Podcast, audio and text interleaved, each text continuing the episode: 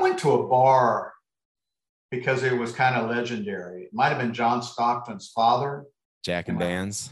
Is that? That's it. I was there. Yeah. I went to that. I went to that because they said, you know, if you're in town, you got to go to this. So I went to it, and I can't.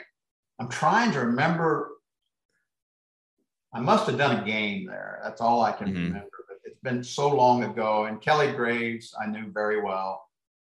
Courtney Vandersloot, she had a great senior year, and I was all set. I was going to draft a point guard that year, but I was down in the draft, and she played herself. She might have been the first pick of the draft. And to be honest with you, I was hoping she wasn't playing so well so that she could have fell and I could have taken her.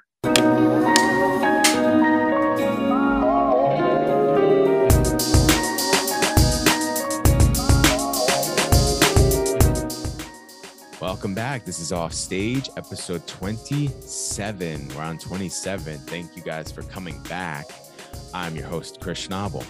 I know it's been a while. We have been gone for quite some time, but we are officially back. We're officially going to be releasing, and we are now on episode 27. So we're building again. We're getting back up there. Thank you guys for staying tuned in, for staying around. I mean, we've been trying... at Off Stage, we've been trying to release some other content as people that know about the documentary series, like, no, this is from a documentary series, I should say. We've been re-releasing with commentary over the documentary, talking about like what we kind of talking about, like what, you know, different behind the scenes stuff. Off Stage started now 7-8 years ago. So just kind of going back into the memory banks to talk about some stuff. And I personally, I'm commentating on it. We're going to have some other guests too, like some people that worked on it, maybe some people that starred in it. We're not sure yet, but the first two episodes were recorded by me, and I haven't watched these since they released in most of them in festivals. That's the last time I watched any of these. And I mean, obviously I know I'm like the back of my hand because I was I edited them for months, but I'm now rewatching. Like I just did, we just released Damon St. Cloud's, and that's the first time I watched it since 2016. So it's been quite a while since I've seen Off Stage Damon St. Cloud.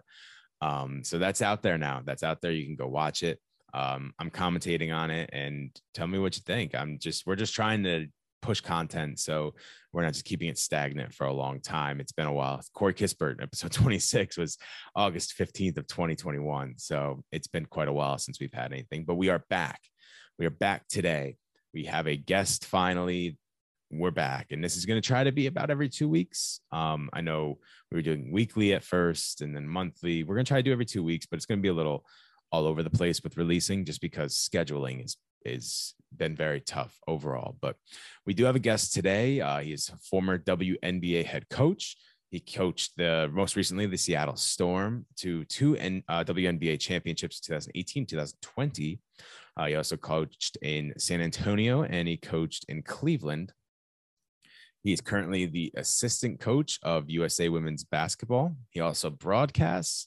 He has coached for 40 plus years in countless levels: high school, college, professionally, internationally, obviously with the USA Basketball internationally, I should say.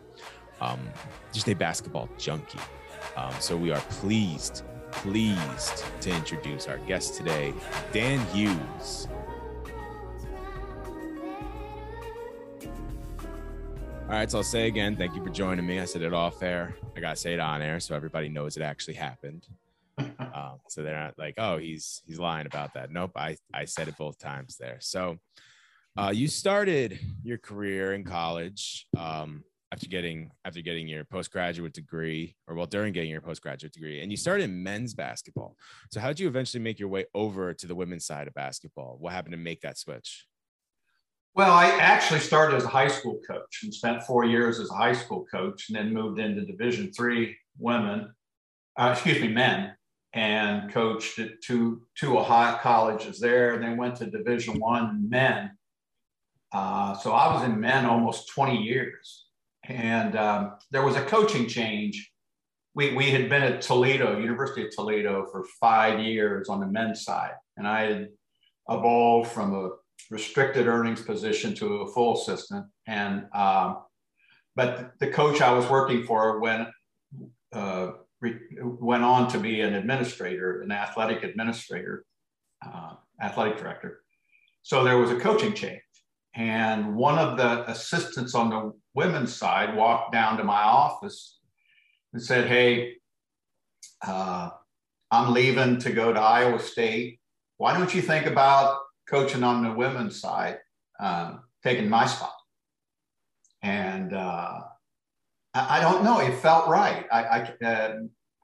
My wife and I, my wife was pregnant with our son, Bryce, and just a lot of factors played into that. And that's what led me into coaching. I only coached there 1 year, then went into the WNBA as an assistant. I think it was a desire for me to be a head coach. I had been a head high school coach and then had been an assistant for 15, 16 years. And I don't know, it felt to me like maybe the WNBA would offer me an opportunity to evolve into a head coach. And that's what really happened. In about a little over a year, I was a head coach.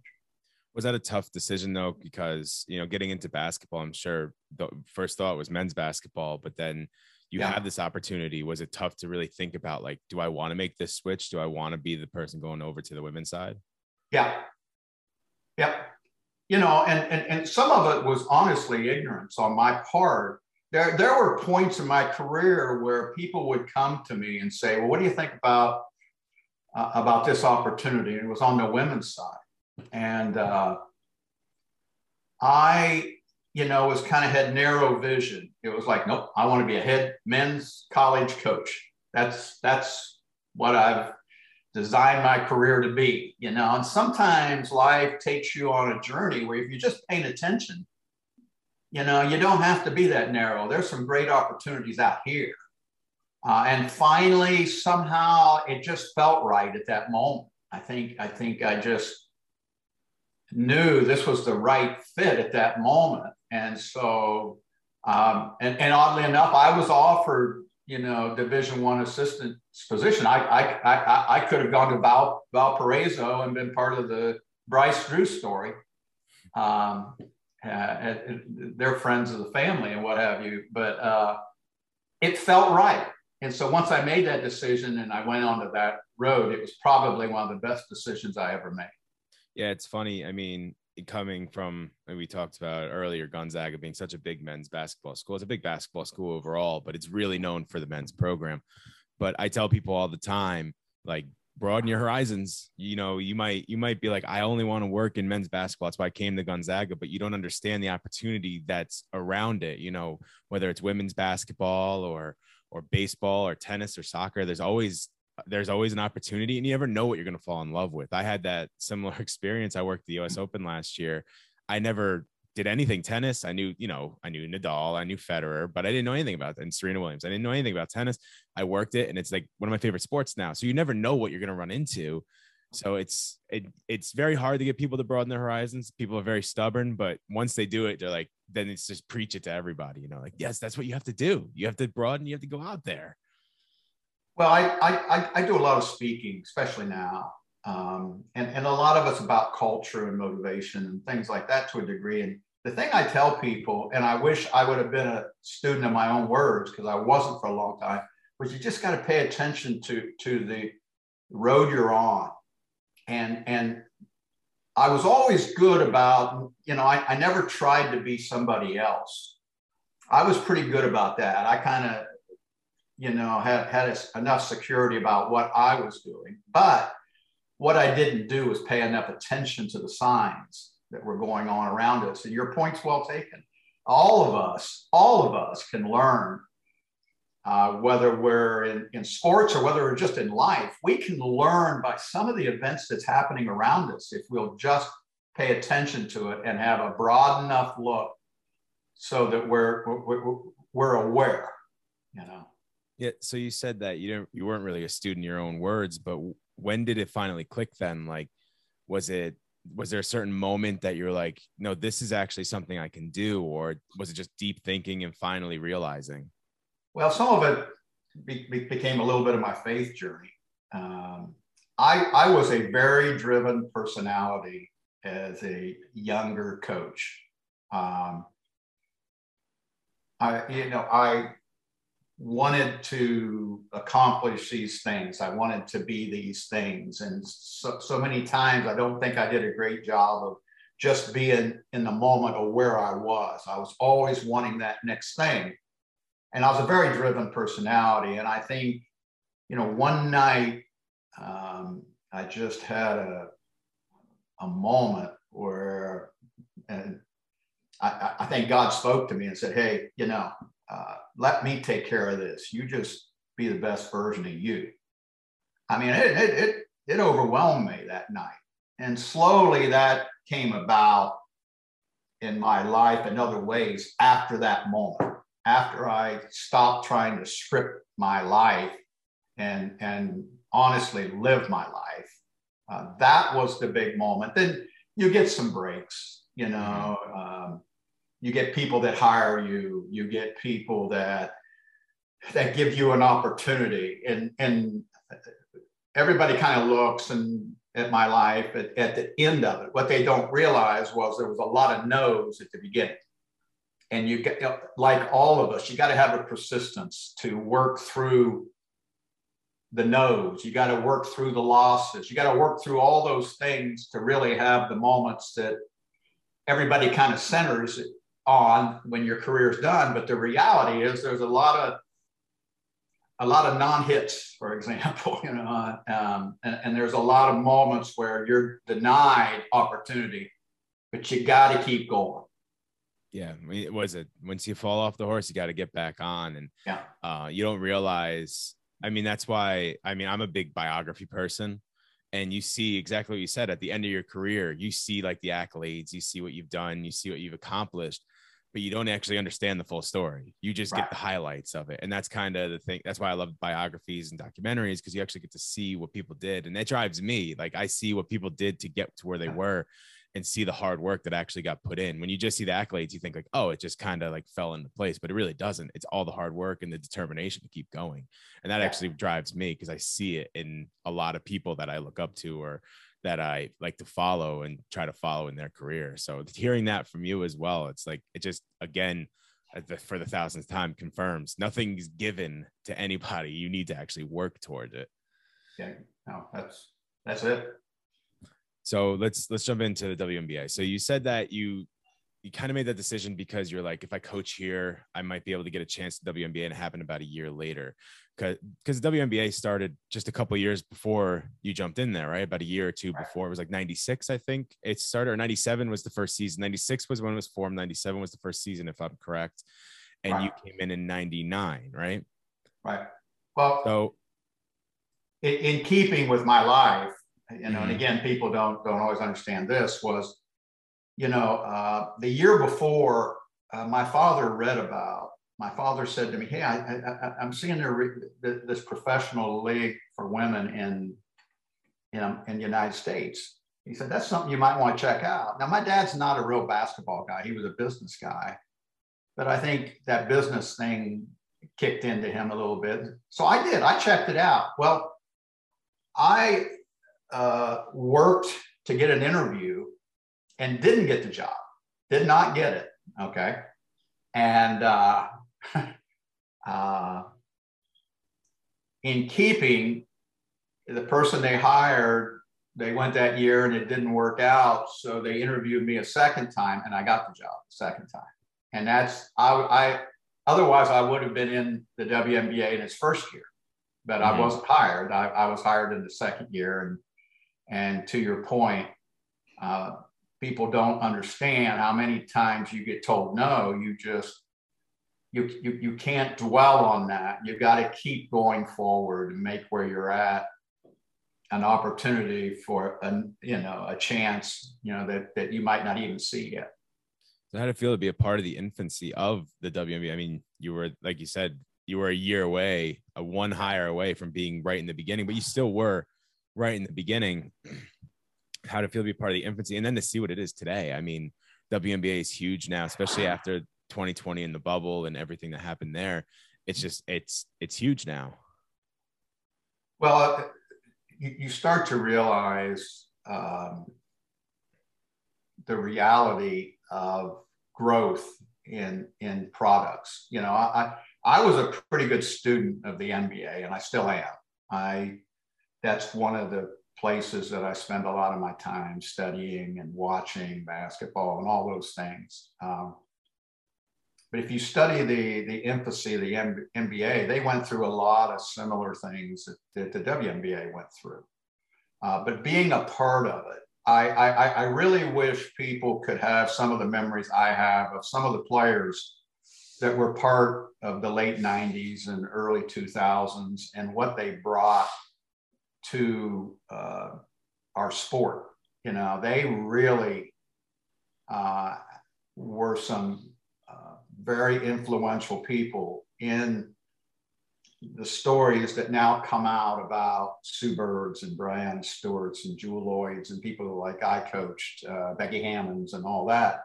You know, those people back at that time laid the groundwork, and they really believed in this league when a lot of people, well, I don't know if it'll make it or not, you know. Well, they put in, just like we talked before, they put in the persistence that was needed, you know, the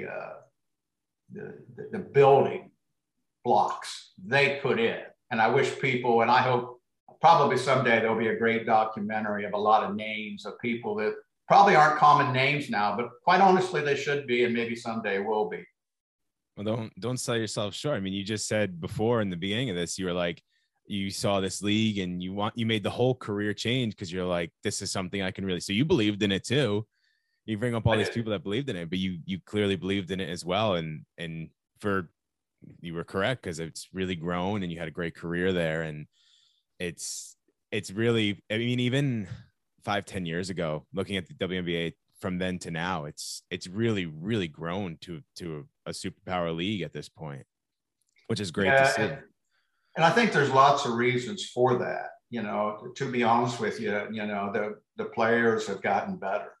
And I think the game itself has evolved in certain ways, certainly from a standpoint of I think, fan appreciation and what have you. And that's, you know, that's exciting to me. I love a landscape that, and my son was a little bit ahead of it, but I used to walk into my son's room. My son was a Division I basketball player at the United States Air Force Academy, but I would walk in his room as a high school young man, and he would have NBA people and all that, and he would have WNBA people all across his walls.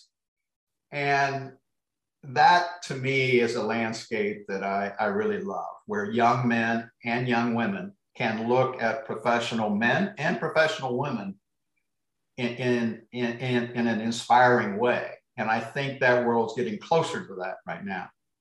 Why do you think basketball holds that? Like, I mean, you see kids, I mean, I had sports posters. I was a big baseball fan, but I had baseball, football, but basketball really seems to be the one where kids connect to the athletes. What do you think that is? Do you think it's because the personalities shine more? Do you think because it's just so, like, oversaturated now in media, where you always see LeBron James, or you always see Sue Bird, Candace Parker, Courtney Vandersloot? I have to bring that up because the Zags, but, like, you know, you see all these players. Do you think it's just because of the oversaturation of NBA players in media, or do you think it's because the personalities really shine? Do you think it's because they have, like, I mean, the TNT NBA is some of the best pre and post game out there? I think some of it has to do with the nature of the sport, to be honest with you. You know, you're talking about 5 players. You're not talking about 9, like in baseball. You're not talking about, you know, football, which has offense and defense and what have you. So, and you're talking about where you really get a chance not only to hear their stories, and, you know, athletes are interviewed so much more now, but you get to see them up close when they play. You know, you feel like they're in your living room. And that was something that I learned when I was in San Antonio with the Spurs. You know, Tony Parker, Tim Duncan, Manu Ginobili. Everybody when I came to San Antonio, felt like they were part of their family. They were in their homes. And my, what I wanted to give to the Silver Stars was someone like that, who they could feel like was part of their, and well, that became Becky Hammon. And that's what she was and still is in that community. She spent 8 years playing for us and me, and then now she's in her 8th year, I think, on the men's side with the Spurs. But Becky transcended that. But there's something really powerful when you feel like it's almost family in a community, especially from a pro standpoint. And I saw the best example of that with Tim and Tony and Manu. And Becky Hammon now, I think it was with Las Vegas, just signed as their head coach. It was the first $1 million head coach in the WNBA. So just to go back, like, to how it's grown, you know, you're seeing all these firsts, and it's because of somebody that, if you followed WNBA or something like that, might have seemed like a while, but actually it's pretty quick for a league to grow as fast as WNBA has, because it's only been what, 20, a little over 20 something years for that. And usually you see stuff like that, like the NBA, you didn't really see that until the late 80s, early 90s. It started back in 60s, 70s, and then the merger and stuff like that. Same with the NFL, didn't start until like the 60s. You don't really start seeing it until the early 90s, late 80s and stuff. So it's really, again, I'm going to harp on it all day because I love seeing the growth of the WNBA and women's sports overall. I really do love to see the growth of it. I want to see it on even playing field with the men's. I think one of the things, just as I was just saying, that you don't see it as much is because of the history behind it. You know, if you talk baseball, it's been around for over 100 years. You talk NBA, it's been around. I think they're this year's the 75th anniversary of the NBA.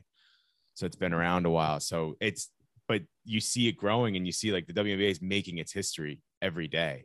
We're going to look back in 10 years when they're skyrocketing up and be like, you know, this happened and this was the first iteration of this. Now players are making XYZ amount, and it's just all this stuff coming together. It's just amazing to see.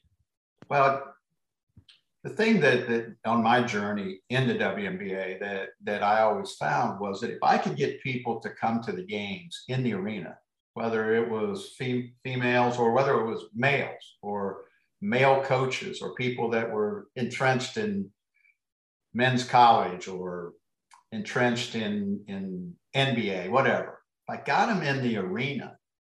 They really enjoyed their experience. Mm-hmm. That was the key to me. And I had so many people tell me that, you know, and that was really important to me to get them to a game, to expose them to being in that and watching these athletes and watching the play, because there is a beauty. Now, I am a basketball lifer. I love all high school. I love college. I love pro. I love men. I love women.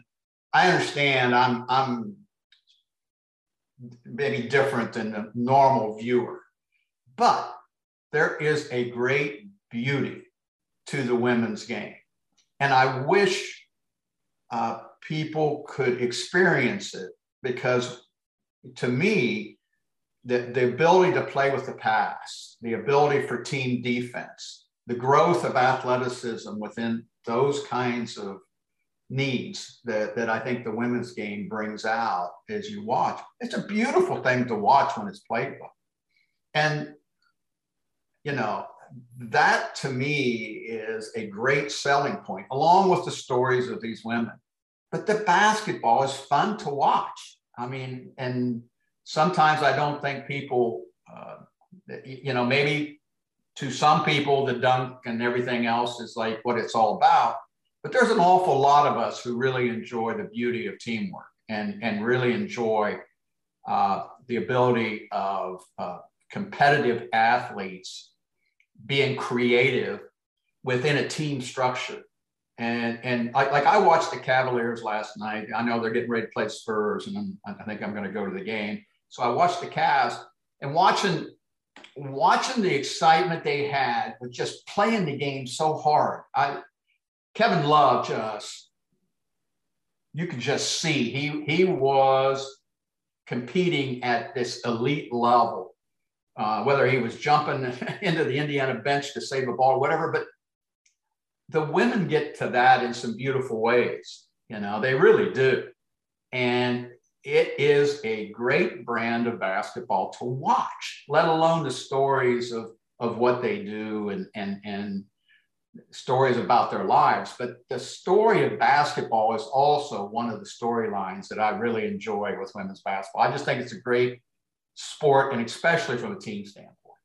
Do you think that's why in some ways it can be difficult to get people that enjoy the NBA over its WNBA? Because if you think of the NBA, like, you have the Cavs who play great team basketball, but they're not talked about. But what's talked about are like LeBron James, who I'm sure they play team basketball occasionally, but really it's about like him getting ISO and kind of hooping. It's not really about getting open by passing or setting screens. It's really, let's get him open, get him to the lane and get a dunk or get a layup or just get to the hoop. And whereas in WNBA, as you're saying, it's a lot of team basketball, but it just doesn't get as publicized as maybe it did, you know, early in the NBA stages or something like that. It's very about the athleticism now. Do you think that's part of the reason it can be difficult to get people over? Well, you know, possibly, but I like take LeBron, which I think is a great example. I think LeBron has all the ability, for example, to play in a team and be remarkable.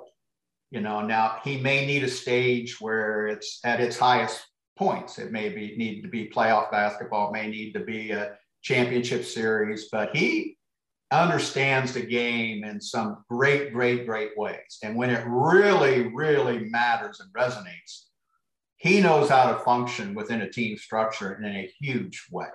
Mm-hmm. And I think that sometimes people, you know, we live in a society where we want a great moment, all great moments. And we don't want to kind of just wait for a little bit of the chess match that creates this great moment. We just want to get to the highlight. We just want to get to that. But we lose some of the real beauty, I think, of a lot of things, including basketball, where you have this back and forth or this struggle. And then all of a sudden you have that defining moment. And because you've hung around and enjoyed and watched the competitive nature, it makes that great moment even more grand, that you kind of know the background into that moment. But that's just me. And I'm a basketball holic, and I love it. And I love all kinds. And I can appreciate all kinds. And I watch all kinds. I mean, I have 5 TVs in my basement.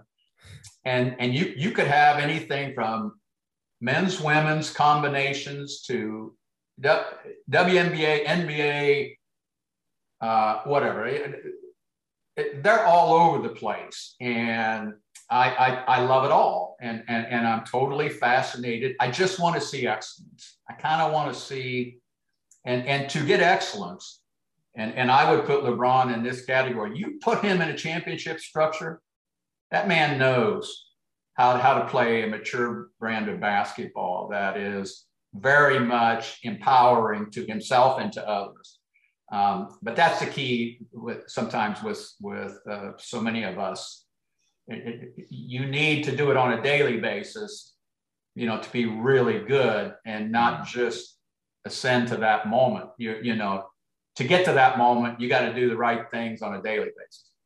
It's funny you say that about basketball, but we just talked about like knowing the struggles and the ups and downs instead of just playing off the final career numbers or the final numbers you see. It's like life's just like that. You appreciate people more, or you appreciate the story more.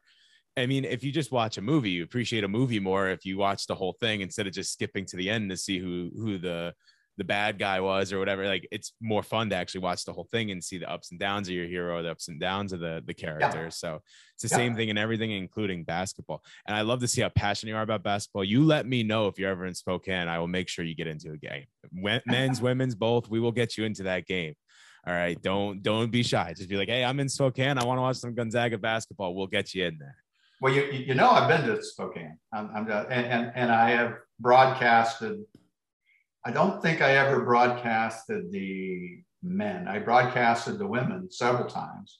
I've done conference finals. I've done NCAA first rounds, and I've also I used to broadcast a little NBA. So I have. I don't think I've ever done college men there. I don't believe I have, but. I have been to a couple of the sites in Spokane and learned to pronounce Gonzaga correctly. Me too. My wife was on me. And make sure you say that. You know, I'm Midwestern, so sometimes we kind of bring our own. And I've never lost my dialect, but I know very much about the Zags, very much. I'm originally from New York. I've never been out west until I started here in about 2020. And so, funny story, I actually got pulled over once. Like my first, I think I was here for 2 days, and I got pulled over. I was going like 5 miles over the speed limit. I didn't know the speed limit. Like I said, I was just here. And I said Spokane instead of Spokane. And I said, yeah. And the officer was not happy. He didn't give me a ticket, luckily, but he's like, you better learn to pronounce it. I was like, my bad. I've only been here 2 days. I don't know. You got it right now. Yeah. Well, I got hopefully I do as well. So. Yeah. Spokane and Gonzaga. I got them both. I'm right there with them. I want to jump back into your career a little bit. So you had years. You went to the playoffs, you went to finals, and then in 2018 you finally get that WNBA championship. Did it make it? Were you kind of like pressing a little bit towards that point? Like you were so close for so many years. I mean, that's almost 99 when he starts. It was 20 years before you finally get to that championship. Were you kind of pressing a little bit? Were you like, did you make you feel more complete as a career? Yeah, I think that yes is the answer to that. I was never about championships as much as they're important to all of us. But the truth was I was more about relationships. The thing that motivated me and certainly empowered me was building relationships with people. But yes, that would have been sad to have closed a career and not have had that championship. And what really happens to you, if you're someone like me who had knocked on the door a long time, I've been in a lot of playoffs, I had been to the finals, I've been to the conference finals numerous times, all that kind of stuff. But we're up 2-0 in a series with Washington in a best of five. And I remember how nervous I was before that third game. I had to have faith that, yes, we were good enough. And yes, I was ready, you know, to have faith in my team in that moment.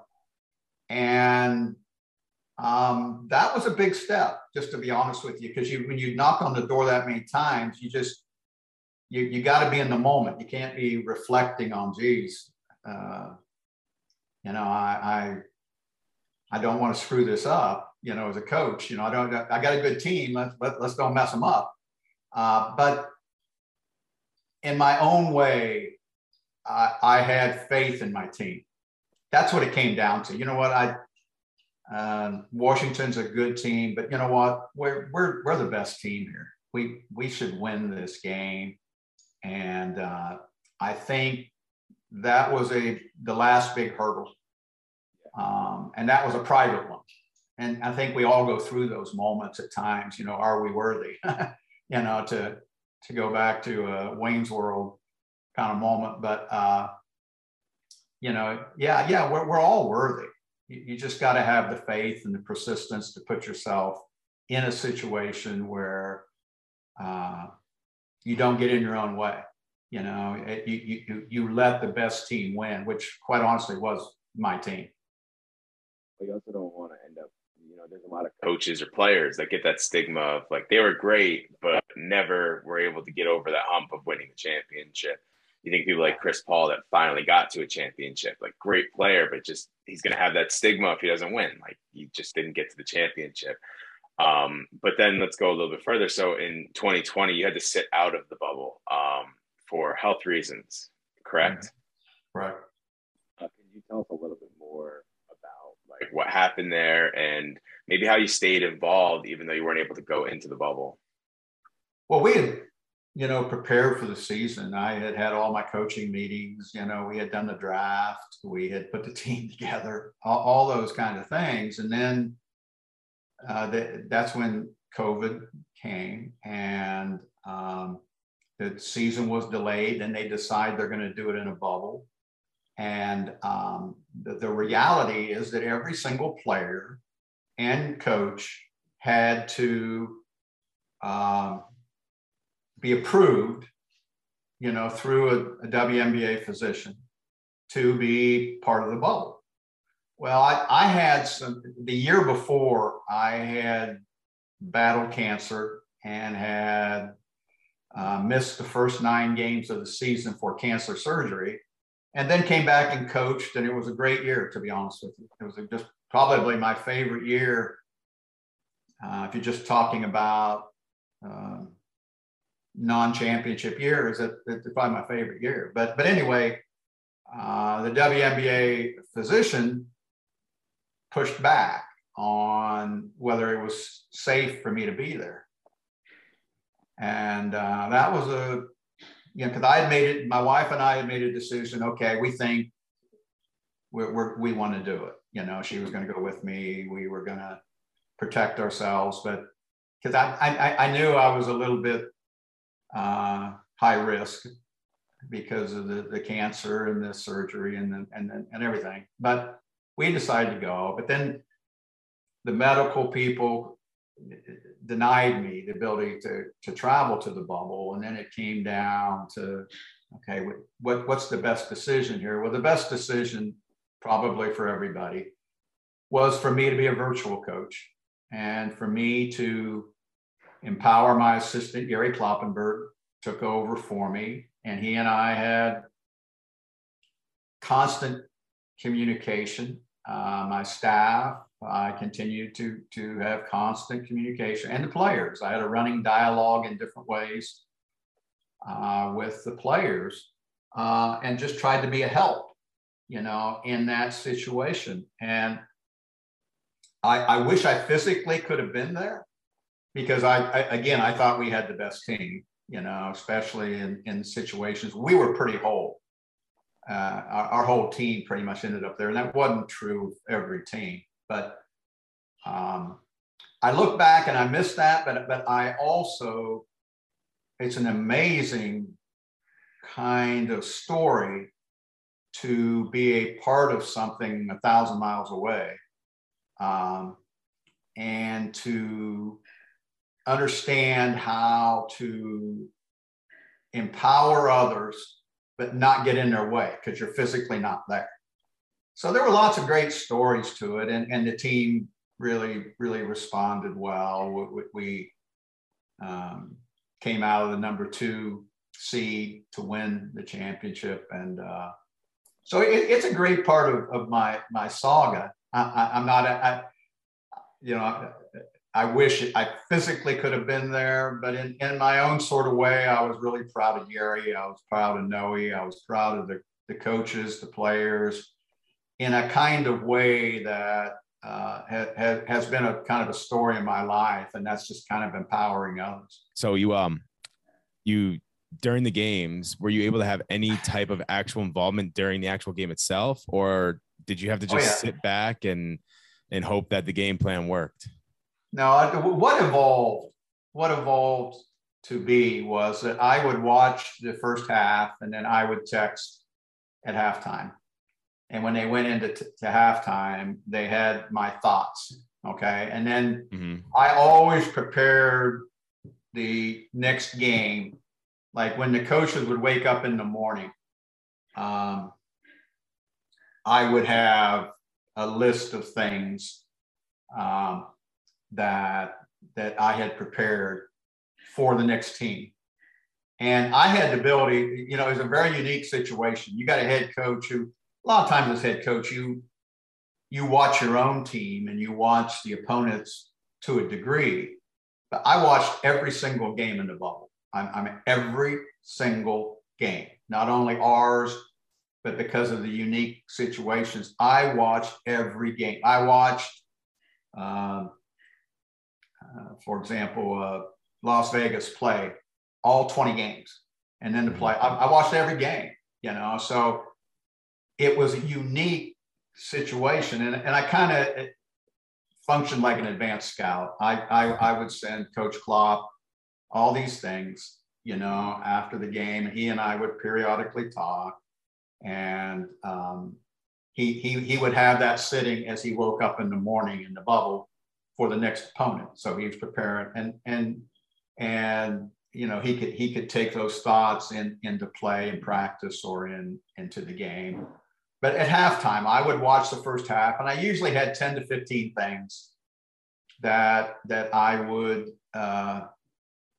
you know, send to them, you know, as they walk into halftime. And then after the game, I would congratulate them or talk to them. And I did the same things with players. I didn't text players, every player, every game, but periodically I would react. Because when you know your team really well, you know when they need a little encouragement, you kind of know when they need a little focus. And coming from me, by means of a text or a video or a conference call or a phone call, it was unique. It was, and I've seen NFL guys now in the short term and NBA guys. We've all had to kind of make use, maybe not as extended as I had, but we've all had to make use of that at the pro level because of the protocols that we now deal with. And all this being together, the protocols and the bubble and how that went, did that kind of lead into when you retired into the 2021 season? You retired in season. Did all this kind of add up to you, or was it just time to go? Well, when Seattle asked me to come back for another year, to be honest with you, it was to help prepare Noel Quinn, a young assistant, her opportunity to take over. And when we started the season last year, we were 5-1. We had won 4 straight games. Mm-hmm. But the team was now put together. You know, a lot of times in the WNBA, you're waiting for people to get back for various reasons. And to me, it was handing it off. You know, one of the things that I've wanted to have happen in my career, and it's happened to me quite a bit, is, you know, I wanted former players of the WNBA to be a larger part of our coaching ranks. And that's always been really, really important to me, that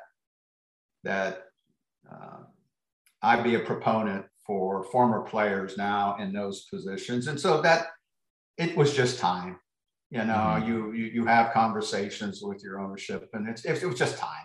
It was just time for, and we were in pretty good shape at that moment, you know, as far as the team was together and it was healthy. We were 5-1 and off to a good start.